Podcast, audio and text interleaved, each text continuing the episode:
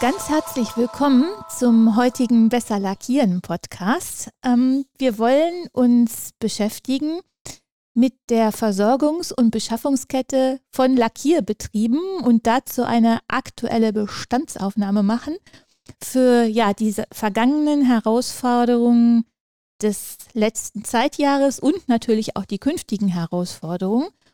Und ich freue mich sehr über unseren heutigen Gesprächspartner. Das ist nämlich Michael Flair. Michael, ganz herzlich willkommen hier. Ja, danke schön für die Einladung. Ähm, Michael, du bist Senior Manager Surface Treatment Technologies und auf Deutsch Leitung Oberflächentechnik bei Diebold Nixdorf in Paderborn. Und ja, von der Pike auf wirklich Chemiker, also da gibt es eine ganz lange Historie. Äh, Chemielaborant hast du gelernt, ähm, hast dann allgemeine Chemie studiert in Bielefeld an der Uni. Ähm, dann gab es da mal ein sechsmonatiges Praktikum bei äh, Daimler-Benz, früher heute Mercedes, ähm, in Sindelfingen in der Verfahrensentwicklung und Prozesstechnik. Äh, dann hast du noch ein Studium der technischen Chemie und chemischen Verfahrenstechnik in Paderborn äh, mit einem Schwerpunkt Chemie und Technologie der Beschichtungsstoffe draufgesattelt. Das sind dann die, ja, ich sag mal, in der Branche ganz bekannten Chemie- und Lackingenieure. Und dann gab es im Jahr 2000 den Einstieg damals bei Winkor Nixdorf, so hieß die Firma noch, als Verfahrensingenieur. Du hast 2004 schon die Leitung der Galvanik übernommen, 2013 dann die Leitung der Verfahrenstechnik, also die, die Organik dazu bekommen. Äh, und 2013, 14 gab es jeweils mal so äh, Einheiten, da hast du dann zunächst kommissarisch und dann die komplette Leitung, also der gesamten Oberflächentechnik äh, übernommen. Und ja, so die Besonderheiten sind eigentlich deine ausgeprägte Kenntnis in den Prozessmaterialien. Also du kommst wirklich von der Chemie her, hast immer die Anorganik mit im Blick gehabt, also beides, kennst auch beide Welten ähm, ein bisschen. Das ist manchmal sehr interessant.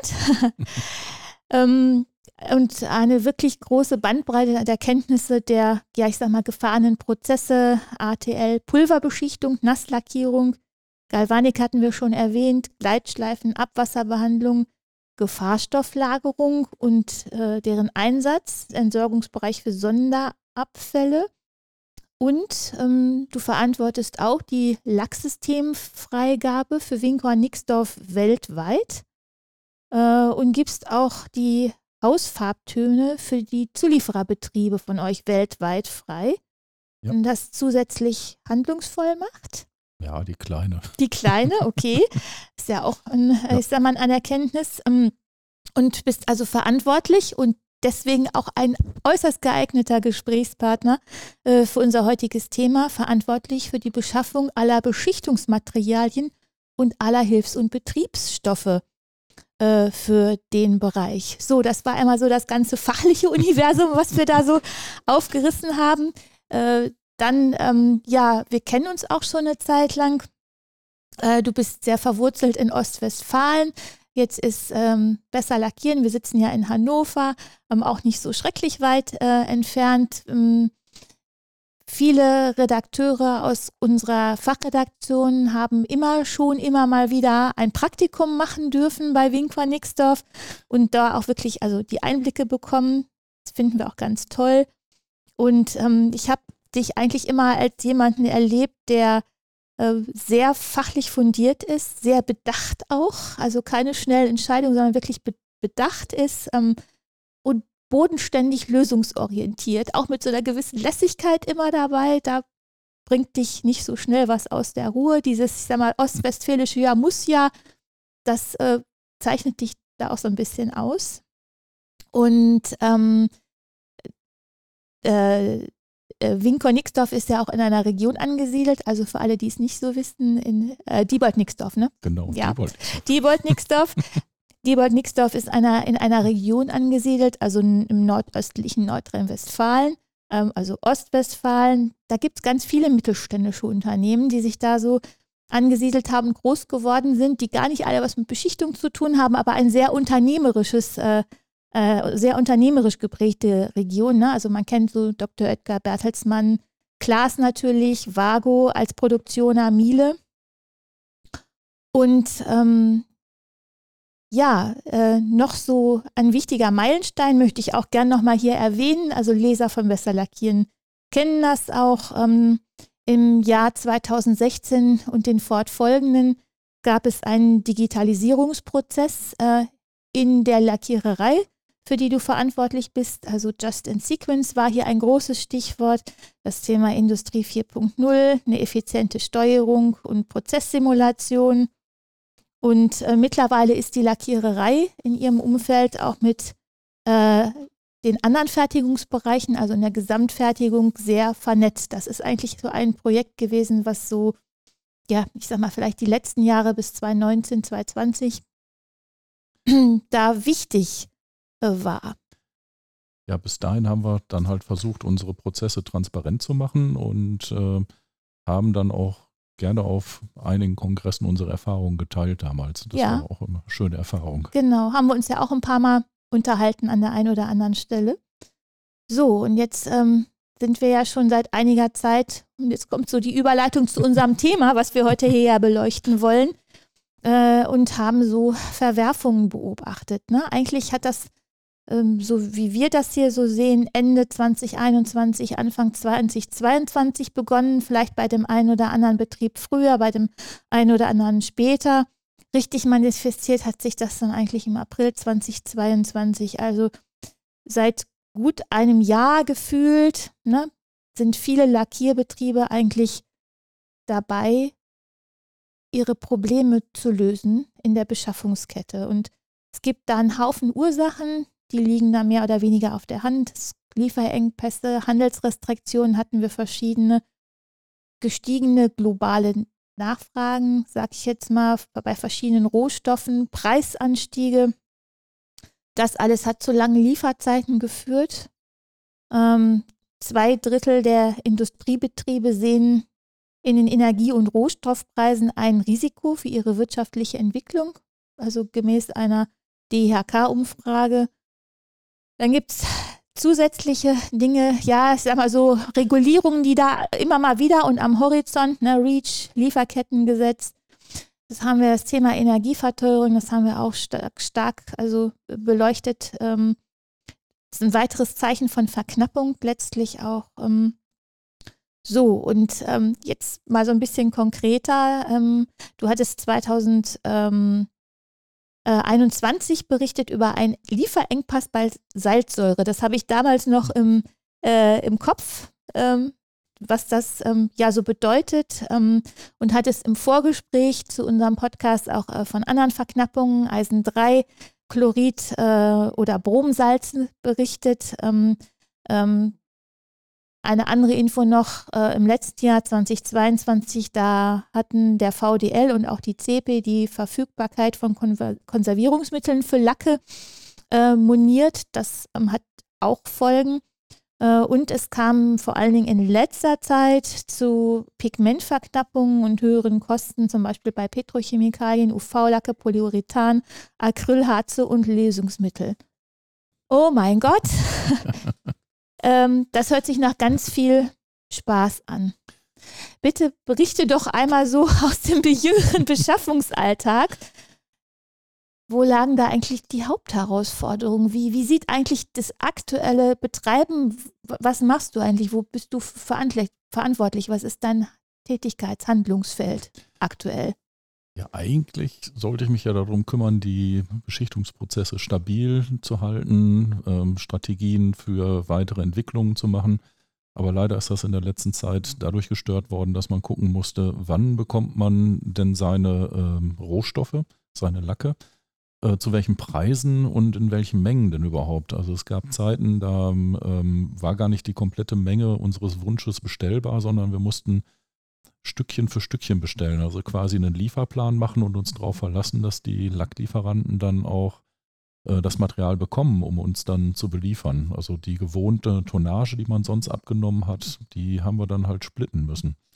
Und ähm, das ist halt äh, etwas, wo man dann auf einmal mit ganz neuen Lieferanten reden muss, wenn man Rohstoffe braucht.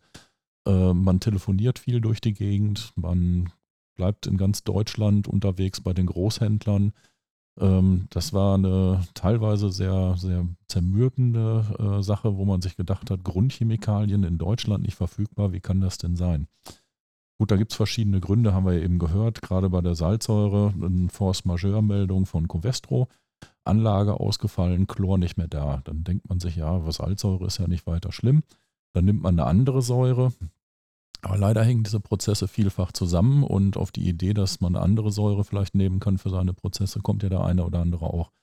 Das gipfelte dann hinterher so weit, dass dann sogar gesagt wurde, dass äh, ja in der Chlorchemie die, die Polyurethane dann teilweise vielleicht gar nicht mehr hergestellt werden konnten. Und dann ging das natürlich los, dass man versucht hat, abzusichern, dass auch die Härter für die 2K-Anlagen alle noch verfügbar sind. Dass man dann da rumtelefoniert hat und rumgeschrieben hat, zu den Lieferanten.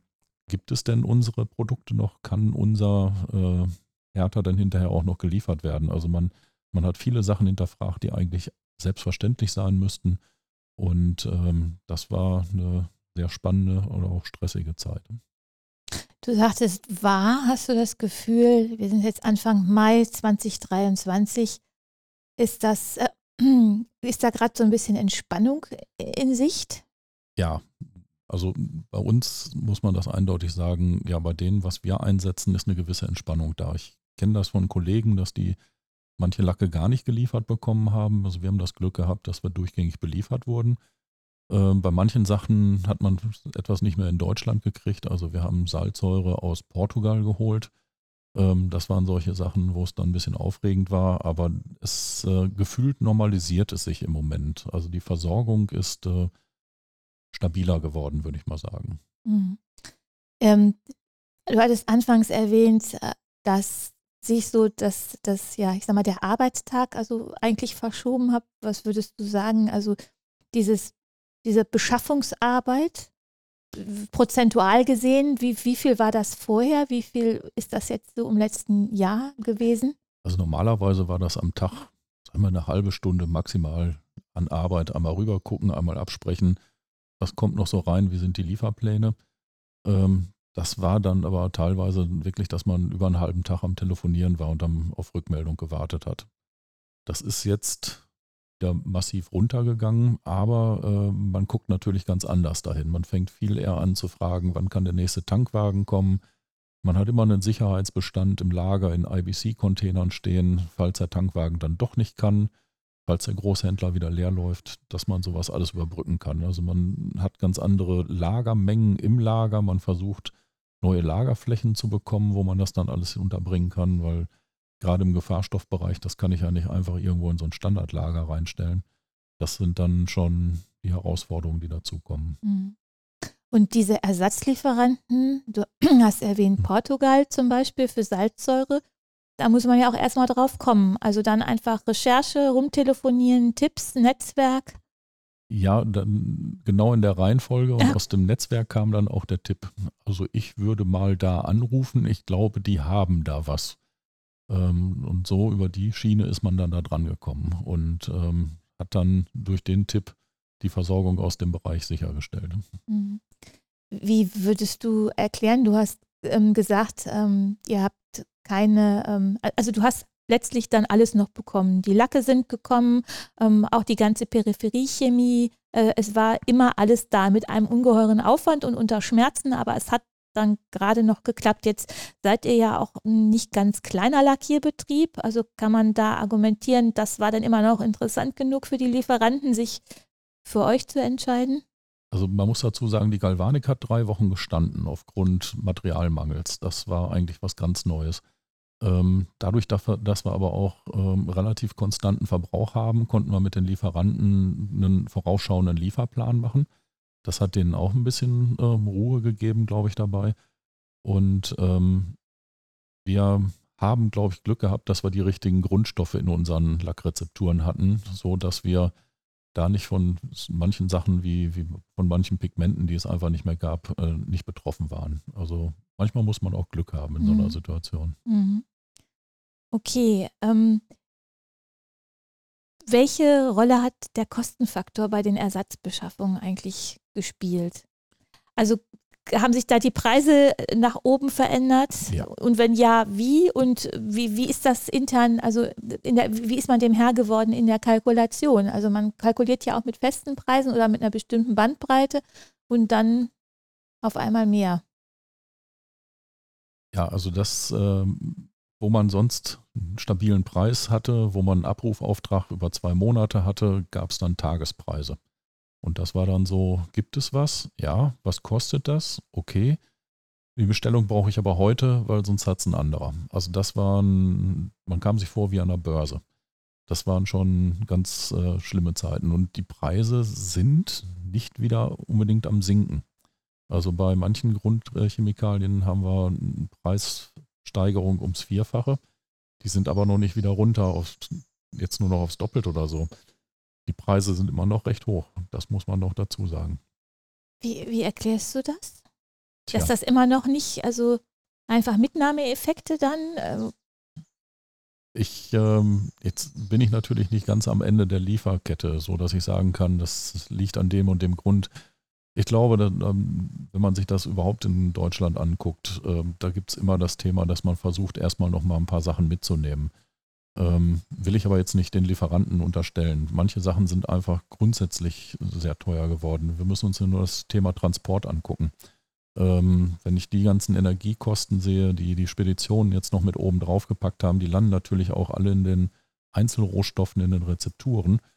Ähm, und da wollen wir mal gucken, wie weit wir das nochmal wieder durchverhandelt kriegen. Ich glaube, wenn wir jetzt noch ein bisschen Ruhe haben, dann kann man auch mal nochmal die Preise ein bisschen genauer angucken, was man da nochmal dran machen kann. Mhm. Das heißt aber, da darf keine neue Verwerfung idealerweise passieren. Nein, das sollte mal ein bisschen ruhiger bleiben. Sollte Und ein bisschen ruhiger bleiben. Mhm. Ganz klar, auch unsere gestiegenen Kosten müssen wir an den Endkunden weiter durchgeben. Ähm, ich glaube, das ist an vielen Stellen so, dass dann die Marge ein bisschen kleiner wird, aber man trotzdem nicht einfach alles schlucken kann. Bei den Preissteigerungen, die da waren, das glaube nicht, dass das irgendwer gemacht hat, dass er alles weggesteckt hat. Mhm. Mhm. Die Produktion, die Lackiererei, hattest du vorhin gesagt, die konnte komplett äh, am Laufen gehalten werden. Ähm, kannst du noch mal so ein bisschen teilen, vielleicht äh, welche, also welche weiteren Hilfsstoffe das eigentlich noch betroffen hat? Ja, das Natronlauge war auch noch ein ganz beliebtes Thema. Mhm. Ähm, Habe ich noch vom Kollegen gehört auf dem letzten Treffen, dass so dann sogar die Laborchemie, die, die Maßlösungen schon ein bisschen rationiert wurden, dass das nicht mehr überall erhältlich war. Ähm, und ähm, das war dann auch ein größerer Punkt. Dann gibt es für die Hausentsalzungsanlagen das, das Ko Kochsalz, Broxosalz oder wie das auch mal hieß. Ähm, das war auch eine Zeit lang ziemlich knapp. Das waren so Sachen, wo ich gedacht habe, das sind eigentlich Sachen, über die ich mir nie gedacht habe, dass die mal irgendwann fehlen können. Und ähm, dann war auch der Aufwand groß, das alles nochmal ranzu, äh, ranzubekommen. Ähm, das ganze Thema außenrum dann äh, die Vorbehandlungschemie, wenn ich ähm, da etwas habe, was auf Natriumlauge-Basis war, ähm, war die Verfügbarkeit nicht gegeben und ähm, ähnliche Sachen. Also wir haben an einigen Stellen ähm, dann versucht, Ersatzchemie äh, einzusetzen, wo es eben ging, ähm, um dann das, was wir wirklich mit der Originalchemie weiter behandeln müssen, um das gesichert ha zu haben und dann quasi in der anderen ähm, das Ersatzmittel einzusetzen. Aber nicht alles geht. Also mhm. Also das war dann schon teilweise kritisch. Aber wie gesagt, wir haben es geschafft, mhm. Gott sei Dank. Mhm. Ja, schön. Ähm, Nochmal ein anderer Aspekt. Äh, wir hatten uns auch mal darüber unterhalten oder wir sehen auch, dass so in den letzten äh, sieben Jahren jetzt auf Lackherstellerseite ja auch so eine Konzentration stattgefunden hat. Also mhm. gerade die deutschen Lackhersteller, es gibt äh, immer weniger. Ähm, war, wart ihr davon betroffen in irgendeiner Form? Also jetzt äh, ähm, akut, das ist ja auch eine Verknappung letztlich. Ja, auch äh, einer unserer ähm, altgedienten Lacklieferanten wurde aufgekauft und sein Stammsitz dann innerhalb kürzester Zeit zugemacht. Ähm, das merkt man dann auch. Dann sind die Bestellzeiten, Bestellwege nicht mehr so gewohnt wie vorher. Ähm, ja, das, da hat man das ein oder andere Unternehmen gesehen, wie es dann zugemacht wurde. Ähm, nicht unbedingt der schöne Weg, mhm. muss man dazu sagen. Aber die Verfügbarkeit per se war dann auch nicht betroffen. Ähm, ja, manche Lieferzeiten waren auf einmal länger als mhm. gewohnt. Anstatt lagerhaltig musste man da erst auf eine Anfertigung warten. Das, äh, gut, das muss man dann wieder abfangen. Wenn man das weiß, kriegt man das hin.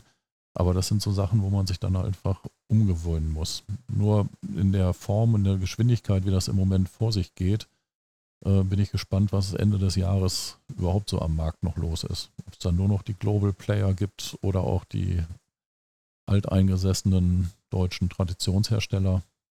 Mhm. Bin gespannt. Mhm.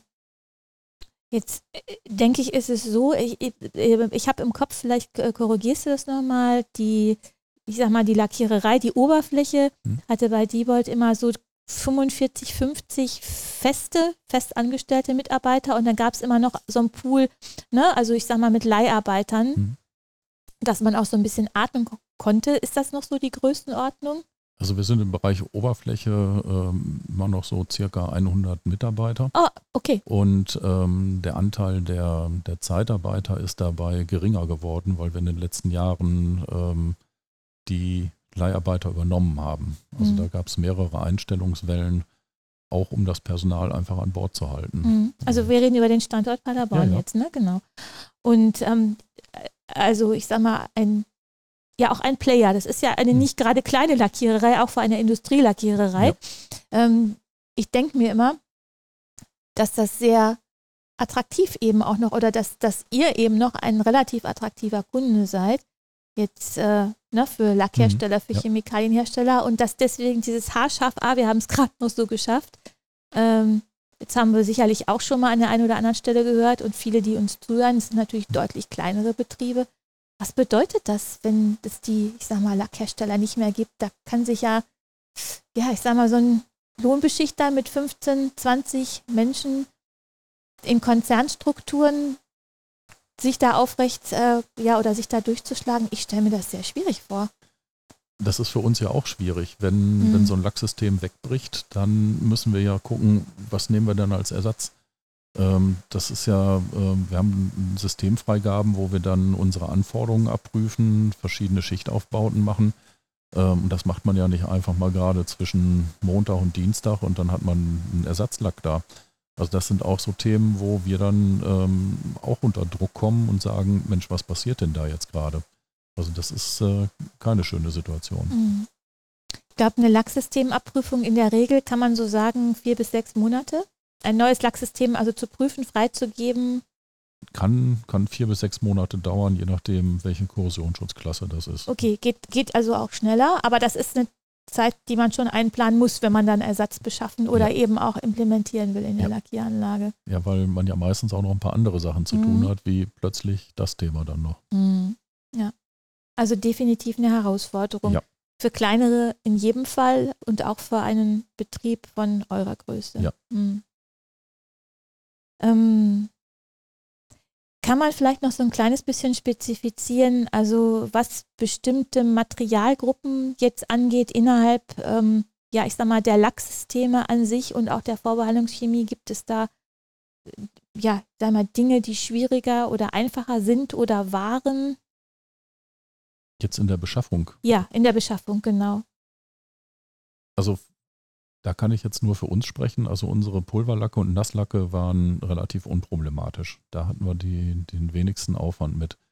Die gesamte Grundchemie für die Galvanik, Abwasser, Keller und Vorbehandlung, das war dann schon eher die Herausforderung. Mhm. Also dass auf der Ebene alles rankommt. Mhm. Okay, ja, gerade Grundchemie. Ähm, schlagen wir nochmal einen anderen Bogen äh, zum Thema Energie. Also Energie, ähm, Lackierbetriebe sind energieintensiv. Äh, ein Thema, was wir viel diskutiert und beleuchtet haben bei Besser Lackieren auch in den letzten ähm, ja, Monaten. Wie schlägt das Thema Energiebeschaffung und Energiekosten deiner Meinung nach hier zu Buche? Auch gerade bei den ganzen, äh, ich sag mal, Produkten, die hier besorgt werden müssen? Ähm, Wir sind da noch in einer besonderen Situation. Wir haben noch ein großes Blockheizkraftwerk Um, und ähm, hängen damit dran und ähm, beziehen quasi unsere Wärmeenergien, Heißwasser und ähnliches aus dem Blockheizkraftwerk äh, und müssen dann mehr oder minder in Anführungsstrichen nur noch unsere Öfen beheizen. Aber auch da gab es dann Runden, wo wir geguckt haben, was können wir machen, um vom Gas unabhängig zu werden. Ähm, wo können wir nochmal weiter etwas dämmen? Wo versuchen wir ähm, Optimierungen in der Anlage zu machen, dass wir ähm, ja nicht unbedingt immer eine Anlage, einen Ofen abschalten und dann wieder aufheizen. Und ähm, ja gut, eine Vier-Tage-Woche, wie manche das machen, können Mhm. wir leider nicht, ähm, weil wir so im, im Dreischichtbetrieb einfach komplett ausgelastet sind. fünf Tage dann. Fünf Tage Fünf lang Tage, drei Schichten Schichten. und am Samstag noch zwei Schichten dazu. Mhm. Ähm, aber da guckt man natürlich hinterher, dass man dann Sachen macht, dass man Schleif, äh, Schleifkabinen, wenn drei nebeneinander sind, dass die alle einen eigenen Schalter bekommen, dass nur da das Licht leuchtet, wo auch gearbeitet wird und so. Ähm, diese ganze Sensibilisierung, ähm, das ist dann nochmal der erste Schritt und ähm, da sieht man schon das eine oder andere, wo man eine Verbesserung im Verbrauch hat. Mhm. In jedem Fall ist ja eine, ich sag mal, Energieverknappung Ja. äh, ja auch eine Energieverteuerung Ja. oder umgekehrt. Eine Verteuerung zeigt ja auch eine Verknappung an, Ja. egal ob sie jetzt real ist oder ob sie jetzt in irgendeiner Form künstlich erzeugt ist. Also auch da eine Herausforderung. Mhm. Vielleicht noch mal einmal, ähm, Diebold Nixdorf ist ja auch im internationalen Konzernverbund äh, tätig. Ähm, du arbeitest äh, in Strukturen, also es ist ja ein amerikanischer Ja. Konzern. Äh, ich glaube, ihr habt eine Produktion auch noch in, äh, im Süden von Europa. Wart, äh, Nein, wir haben in, in äh, Ohio noch ein Montagewerk, wir haben in Brasilien ein Montagewerk und wir haben in Asien Montagewerke. ah, okay. Aber das sind reine Montagewerke. Also Mhm. Beschichtung ist nur in Paderborn. Nur in Paderborn. Und dann liefert ihr die beschichteten Teile aber jeweils zu. Momentan ist das so. Wir sehen natürlich zu, dass wir dann vor Ort jetzt Lieferketten aufbauen, wo wir dann fertige Teile bekommen, fertig beschichtet, die direkt in die, in die ähm, Montagewerke gehen. Also die Montagewerke werden jetzt auch erst wieder aufgebaut. Aber auch da sehen wir zu, dass wir die ganzen Transportkosten nicht haben, die Transportwege über See. Ähm, das möchten wir alles wieder vermeiden. Aber für die Mhm. Anlaufphase liefern wir auf die Werke im Moment. Mhm. Also für die Anlaufphase jeweils vor Ort, Ohio Ja. und so weiter. Also Ja. die sind relativ frisch da äh, hochgefahren, die Montagewerke. Und es ist aber geplant, auch da Lackierereien zu ertüchtigen. Ja, in, im Lohnbeschichter. Ähm, äh, Lohnbeschichter. Ja, ja. Ah, okay, Lohnbeschichter. Also Ja. das heißt, die zentrale, äh, okay. Mhm. Okay, verstanden, ja. Ja, ähm, das war jetzt so ein ganzes, ähm, ich sag mal, Feld von äh, einjährigen Herausforderungen. Ich glaube, da ist es ganz schön, wenn man sich vielleicht auch wieder mehr den operativen und den strategischen Prozessen eines Oberflächenbetriebes äh, widmen kann. Ähm,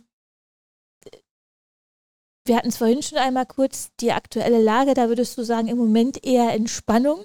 Ja, Was ist die Erwartung jetzt auch, dass sich das hält, wenn nichts mehr passiert, also die Ents- Entspannungslage oder was darf auf keinen Fall passieren? die, ich sag mal, die Versorgung mit Grundchemie, die muss in, in Deutschland, in Europa bleiben. Das ist eine ganz wichtige Sache. Also wenn man das sieht, wo manche Betriebe weiter abwandern aus Deutschland heraus, wo Know-how geht, wo Produktionskapazitäten hier aus dem Land rausgehen, das ist der verkehrte Weg meiner Meinung nach. Das müsste sich ändern. Und Mhm. da fehlt es auch irgendwie eine Stimme nach Berlin, um da das nochmal klar zu machen. So ein Ausverkauf äh, ist völlig der verkehrte Weg, der hier stattfindet. Mhm. Also das ist eine der Lehren, die du auch aus diesen ganzen Verwerfungen jetzt, die du betrieblich erfahren hast, äh, ziehen würdest. Also die Forderung, das geht so nicht. Also Grundchemie muss hier am Standort Deutschland, am Industriestandort Deutschland Ja. beibehalten werden. Das ist ganz wichtig. Wir haben das ja an den Masken gesehen. Als Corona losging, Mhm. haben wir keine Masken in Deutschland nähen können. Dann haben Mhm. wir es geschafft. Wir haben genäht wie sonst was. Jetzt kaufen wir sie wieder aus Asien. Also wahrscheinlich nichts gelernt. Nichts gelernt. Nichts gelernt. Das ist doof. Ja, ähm, wie würdest du dich jetzt vorbereiten oder aufstellen deine Lackiererei? Also aus, aus, aus diesem Learning heraus, also äh, Stichwort Lagerung, ich glaube, das klang vorhin auch schon mal an. Gibt es jetzt immer so ein, ich sag mal, so ein kleines Pufferlager von Grundchemie, dass, dass, dass da nicht nochmal, also ich sag mal, dass ihr nicht nochmal kalt erwischt werdet, was das angeht? Ja, also wir haben unsere Lagerbestände erhöht. Das muss man eindeutig sagen, um da die, die Reichweite bei der Neubestellung und Lieferverzögerung hinzubekommen. Ähm, wichtig ist es, Alternativen zu haben, dass man ähm, vielleicht eine andere Konzentration bei einer Grundchemie da hat, wo man dann aber mit arbeiten kann. Ähm, dass man sich einen zweites, ähm, zweiten Versorgungsweg aufbaut. Also den Kontakt zu dem Lieferanten aus Portugal, den würde ich zum Beispiel nie wieder abbrechen lassen man weiß nie, was passiert. Also das sind so die Lehren daraus. Ähm, klar, jeder hat irgendwo eine Zwei-Lieferanten-Strategie, aber vor dem Hintergrund ist das, glaube ich, entscheidender denn je. Das, wer weiß, was als nächstes noch kommt. Mhm.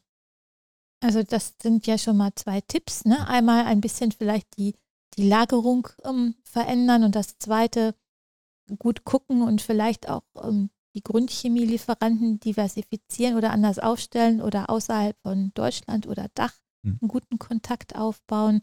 Hast du weitere Tipps oder Empfehlungen für Lackierbetriebe, die du vielleicht hier platzieren kannst? Hier so aus dem Stegreif. Leider nicht. Gut. Ähm, das klang eben gerade auch schon mal an, ähm, Lackierbetriebe. Ne? Also die die organische Chemie ist ja nicht so wirklich in einem Verband ähm, organisiert. Ähm, äh, die ZVO, die hat also da wirklich eher einen anorganischen Schwerpunkt äh, inhaltlich. Ähm, die sind ab und zu vorstellig ne, und haben auch schon mal Kontakte zur Politik direkt gepflegt und da auf das eine oder andere aufmerksam gemacht. Ähm, siehst du prinzipiell Möglichkeiten, Lackierbetrieben äh, die sich ja durch alle Industriezweige ziehen. Und das ist vielleicht, also ich sage mal, die Herausforderung oder auch die Chance. Es ist ja keine Branche, über die wir hier sprechen. Es sind ja alle, also Branchen oder viele Branchen, in denen lackiert wird, da mehr Gehör zu verschaffen. Wie könnte das gehen? Was würdest du dir wünschen, wenn du so wünschen könntest? Ja, dass man sich mehr vernetzt. Also ich sage mal, wenn wir hier das äh, Besser Lackieren-Netzwerk haben, wenn, wenn da mehr Leute mit drin sind, ähm, dass man dann vielleicht eine eine Aktion startet, wo man dann einen Aufruf macht, eine Unterschriftenaktion und sagt, wir fordern das oder bitte stellt doch sicher oder das sind unsere Probleme, liebe Politiker in Berlin, hört doch mal darauf, was da ist. Ähm, wir sind von der Beschichtungstechnik, glaube ich, meistens gar nicht erkannt, was wir für, für die Industrie machen. Und ähm, ich glaube, das muss man noch ein bisschen mehr aufzeigen. Und das denke ich mir, gerade über das Netzwerken kann man da viele Informationen scheren und ähm, dann vielleicht auch irgendwelche Aktionen starten, damit man da ein bisschen eher gehört und gesehen wird. Mhm. Das behalten wir mal im Hinterkopf. Mir fällt da so spontane Petition ein. Vielleicht sollten wir uns da ja manchmal beschäftigen. Ja.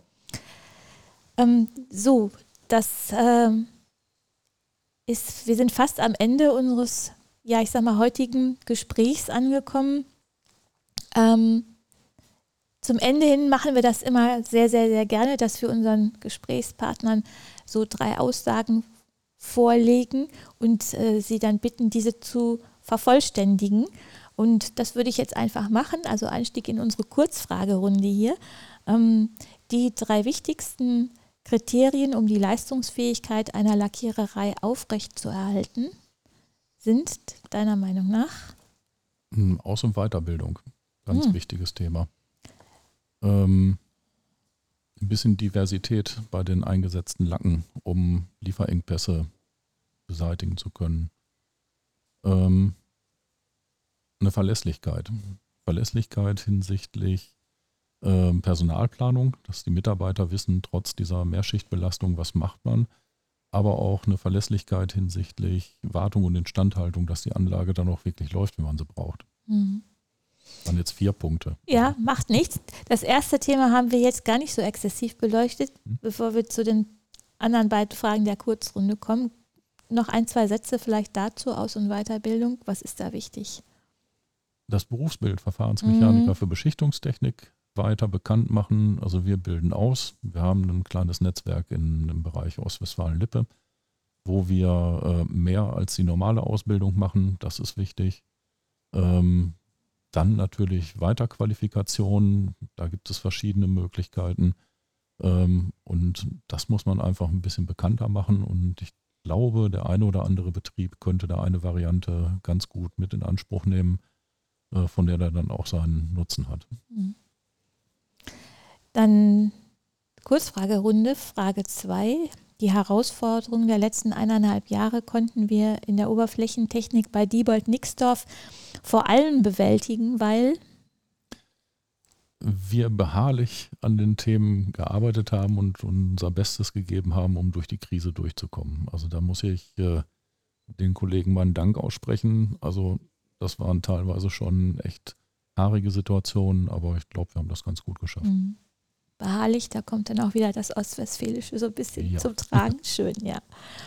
Und dann zum Schluss das Wichtigste, was wir hier gelernt haben für die Liefer- und Versorgungskette Oberfläche, ist ein bisschen über den Tellerrand hinaus gucken ähm, und nicht alles als Gott gegeben hinnehmen. Also ne, Salzsäure, die gibt es nicht immer, haben wir gelernt. Mhm. Und äh, man muss ein bisschen weiter vorausschauen und auf viele Sachen vielleicht anders vorbereitet sein. Mhm. Ich glaube, dann kann man wohl sagen, dass das menschliche Improvisationstalent ja, ja vielleicht im letzten Jahr aus dieser Krise jetzt zumindest mal bei euch ganz klar darüber hinweggeholfen hat. Ja, würde ich sagen. Ja, sehr schön. Das war doch ein schönes Schlusswort.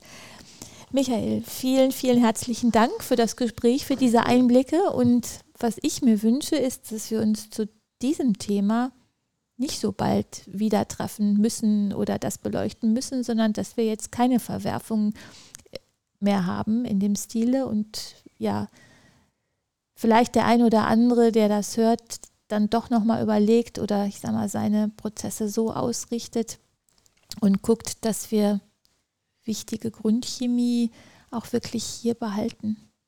Ja, das ja. hoffe ich auch. Gut, dann vielen Dank. Ja, vielen Dank für die Einladung.